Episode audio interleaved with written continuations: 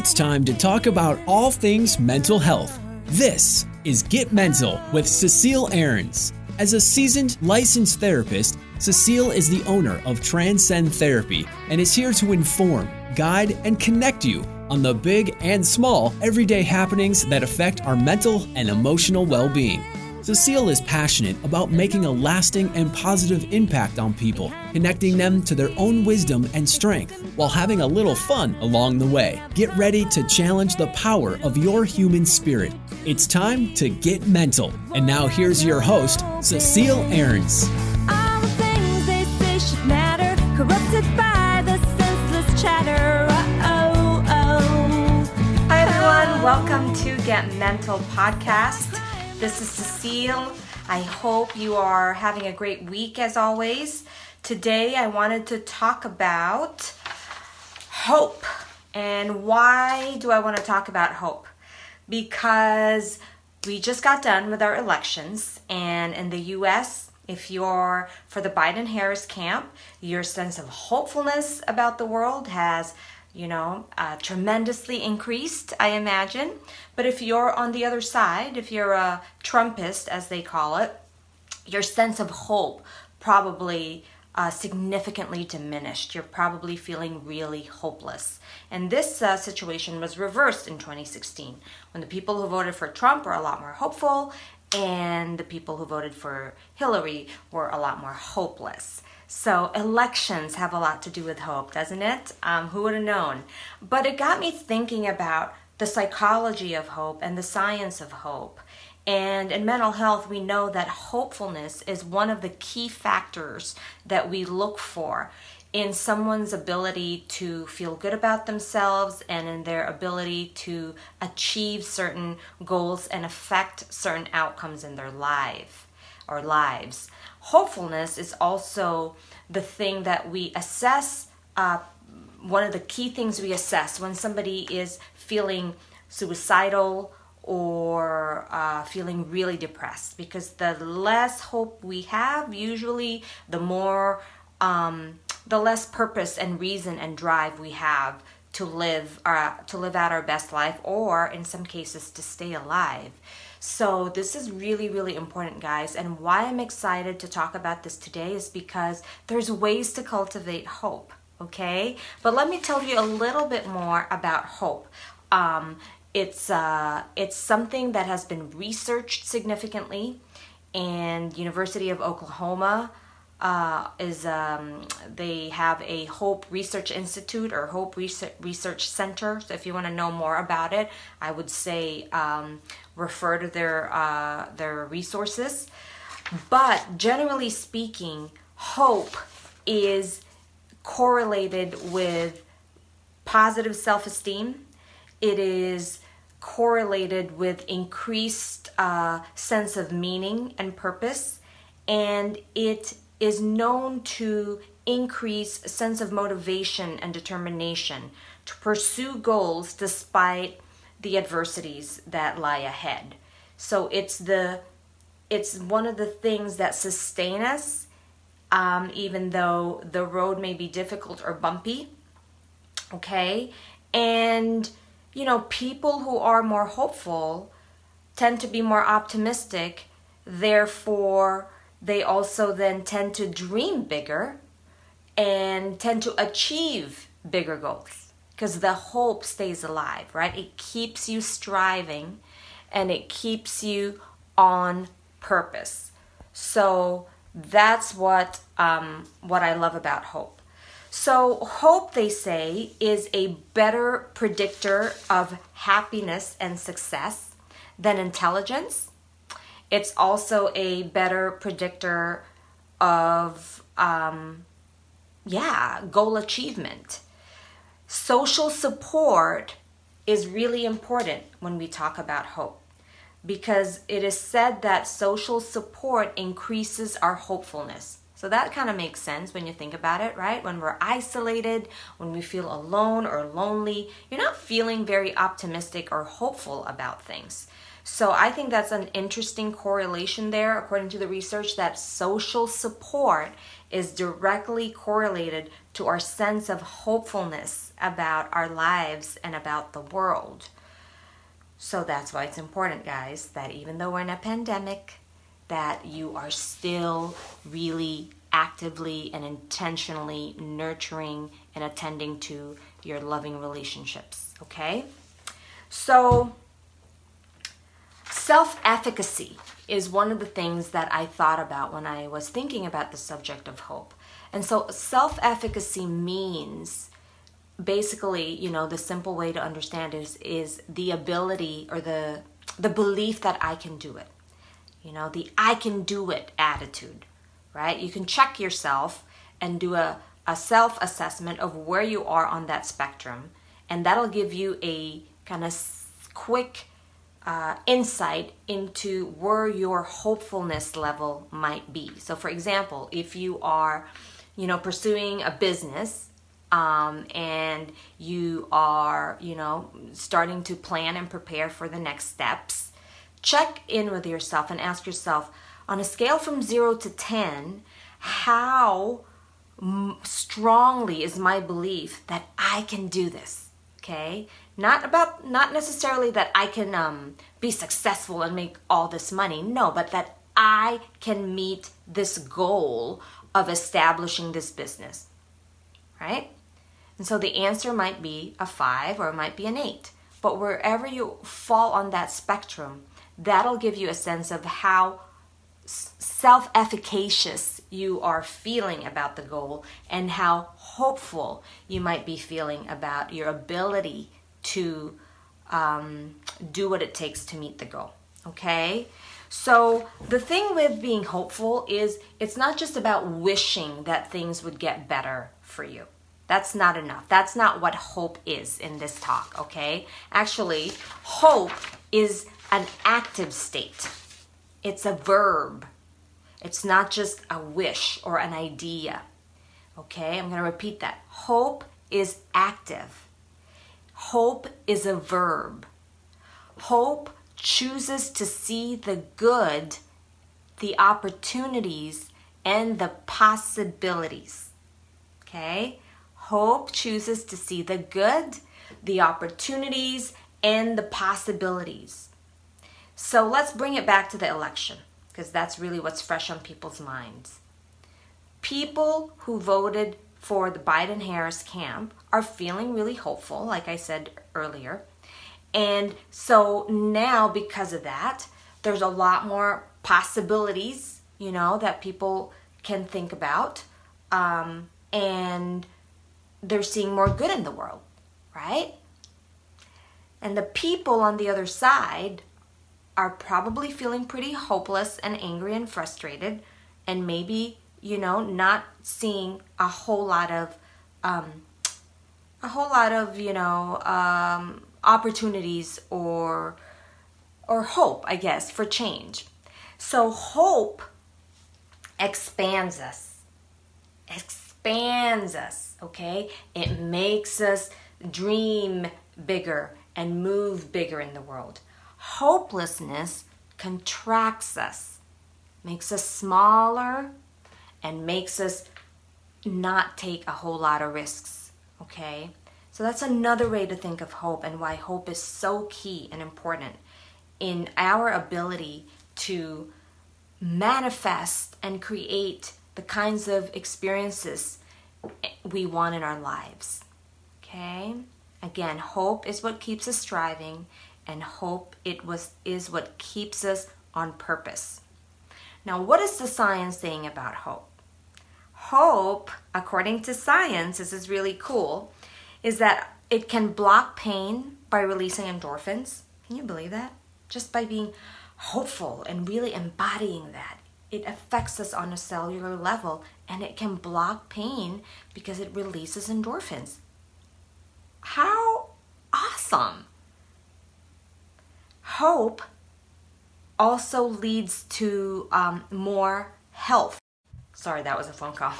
Mental health or physical health, because hope is known to protect us from disease. It makes us less susceptible to catch certain diseases, right? Hope also makes us perform better, according to science. And as I mentioned previously, it is positively correlated to healthy self-esteem. And again, it gives us a deeper sense of meaning and purpose. Now, who wouldn't want all of that? Just by being hopeful, okay? And so I want to move into depression here for a little bit, because I know if you're listening and if you're suffering from depression, or you're feeling depressed, or you're suffering from anxiety, or you're feeling worried, it is definitely very hard to feel hopeful, especially, if the sense of hopelessness is very intense. I get that, okay? What I will say is, it's not your fault. I always say that. But it is your responsibility as to how you can take care of yourself. If you have been diagnosed with depression or anxiety disorder, there are things we can do in therapy to help you decrease the level of hopelessness and increase the level of hopefulness. Medications are sometimes part of the strategy, but sometimes not, okay? But I want to give you a sense of hope about this, that the hopelessness to a certain extent is normal, because remember, your body's constricting, it's tightening up, it's creating narratives and stories about a situation that is often not true. So with therapy, we can help you increase your hopefulness by changing some of these beliefs, by really exploring the narratives you have, and really exploring what the fears might be around letting go of the hopelessness, okay? Because we don't have much to lose, honestly, if we choose to be hopeful. But again, it's a practice, it's something you can cultivate. I obviously can't talk about, the step-by-step as to how to do that. It's not a therapy session, but I just wanted to address the people who are listening who are depressed or feeling anxious, that there are real ways we can increase your hopefulness. So give therapy a try, or if you're already in therapy, talk to your therapist about it if this is a recurring kind of issue for you, especially for those people who are impacted by current events or the recent election, okay? So that's what signs are saying. I want to quote something from mindwise.org, mindwise.org. It says, psychologists define hope as the overall perception that goals can be met. Okay? So it's the overall perception that goals can be met. And this means, in my opinion, this also means that if you're not meeting the goal, you can still be hopeful, okay? You can stay in hope if you adopt a learner or student mentality or mindset.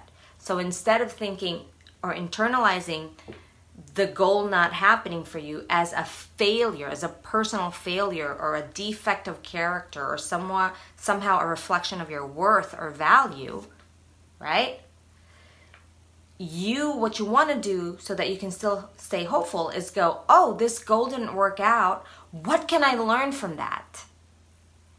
What kind of feedback is this experience providing for me that I can utilize to improve? So in some of my talks, I've talked about it's feedback, not failure. So in my work with people, I really try to help people reframe failure as feedback. And my experience in doing that is that it increases people's sense of hopefulness. It gets you right back on track, You take yourself out of the equation and you start looking at things less personally, more critically, more logically, and it just, you kind of move on, basically. You learn the lesson you need to learn and you move on and you don't personalize it. Easier said than done, I know. So if this again is a recurring pattern for you, please, please, please seek the help of a trained therapist so we can address the core beliefs of I'm not good enough, I'm a failure, etc., etc. and free those parts so that you can just look at, you know, so-called failure as an opportunity to learn and to grow. Okay? So again, just to recap here, hope can block pain by releasing endorphins. Hope makes us more or less susceptible to disease, and it's known to increase performance. It is a better predictor of success than intelligence or natural ability alone. People who are hopeful tend to be more optimistic, dare to dream bigger, actually achieve those dreams, and the motivation and the sense of meaning and purpose also tend to be just a lot better. Hope is an active state. It's a verb. It chooses to see the good, the opportunities, and the possibilities. And it is something that can be cultivated, okay? So right now, what inspired me, like I said, to do this talk is because as a therapist, I have the privilege of talking to, helping people on both sides of the political spectrum. And I know my Biden-Harris folks are very happy, but my Trump-Pence folks are not. Granted, I live in California. I don't have, the majority of the people I support are, you know, Democrats. But I do also have amazing people I support who, you know, supported Trump and Pence. So I want you to know that at the end of the day, regardless of who is in office, we are still ultimately personally responsible for ourselves, and that you have the power and ultimate agency over your life, regardless of if your president of choice didn't win. Okay? That yes, you know, it's very painful. I mean, my last session here, I was just supporting somebody who supported Trump, and they were very, very upset and sad about it. So it is very painful. There is a grief process around some of this. But again, the powerlessness really is at the center of the pain, and the powerlessness creates hopelessness. So the message is, what are some of the things that make you feel hopeful? How can you increase your level of hopefulness? What are the actual things you have control over? What fills your cup? Okay? What makes you be on purpose? What makes you feel joy and, you know, happiness, or what makes you feel fulfilled, right? So there's a lot of big questions here that is worth reflecting on. But really, at the end of the day, the big message, the big takeaway here is, don't lose hope in yourself, because that is everything. Believing in your own capacity for growth, for change, for resilience, to handle what doesn't go your way, your belief and hope in your own ability to reach goals, to meet goals, to succeed, to bounce back, to learn. All of that is up to you.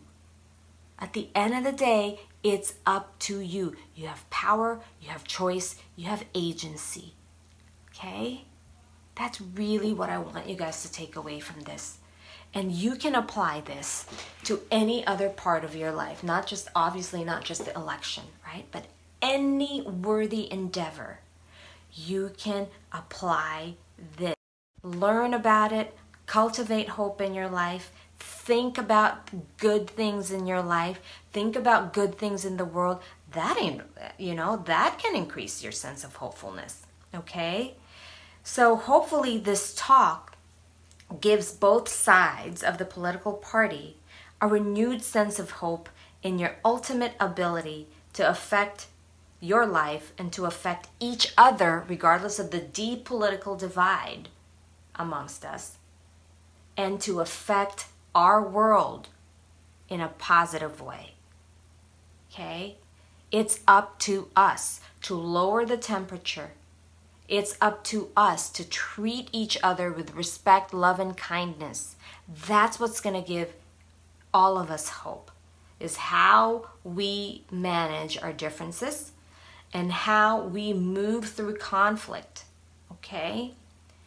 And we are either being part of the problem or we're being part of the solution. So you need to think about, where am I on this spectrum?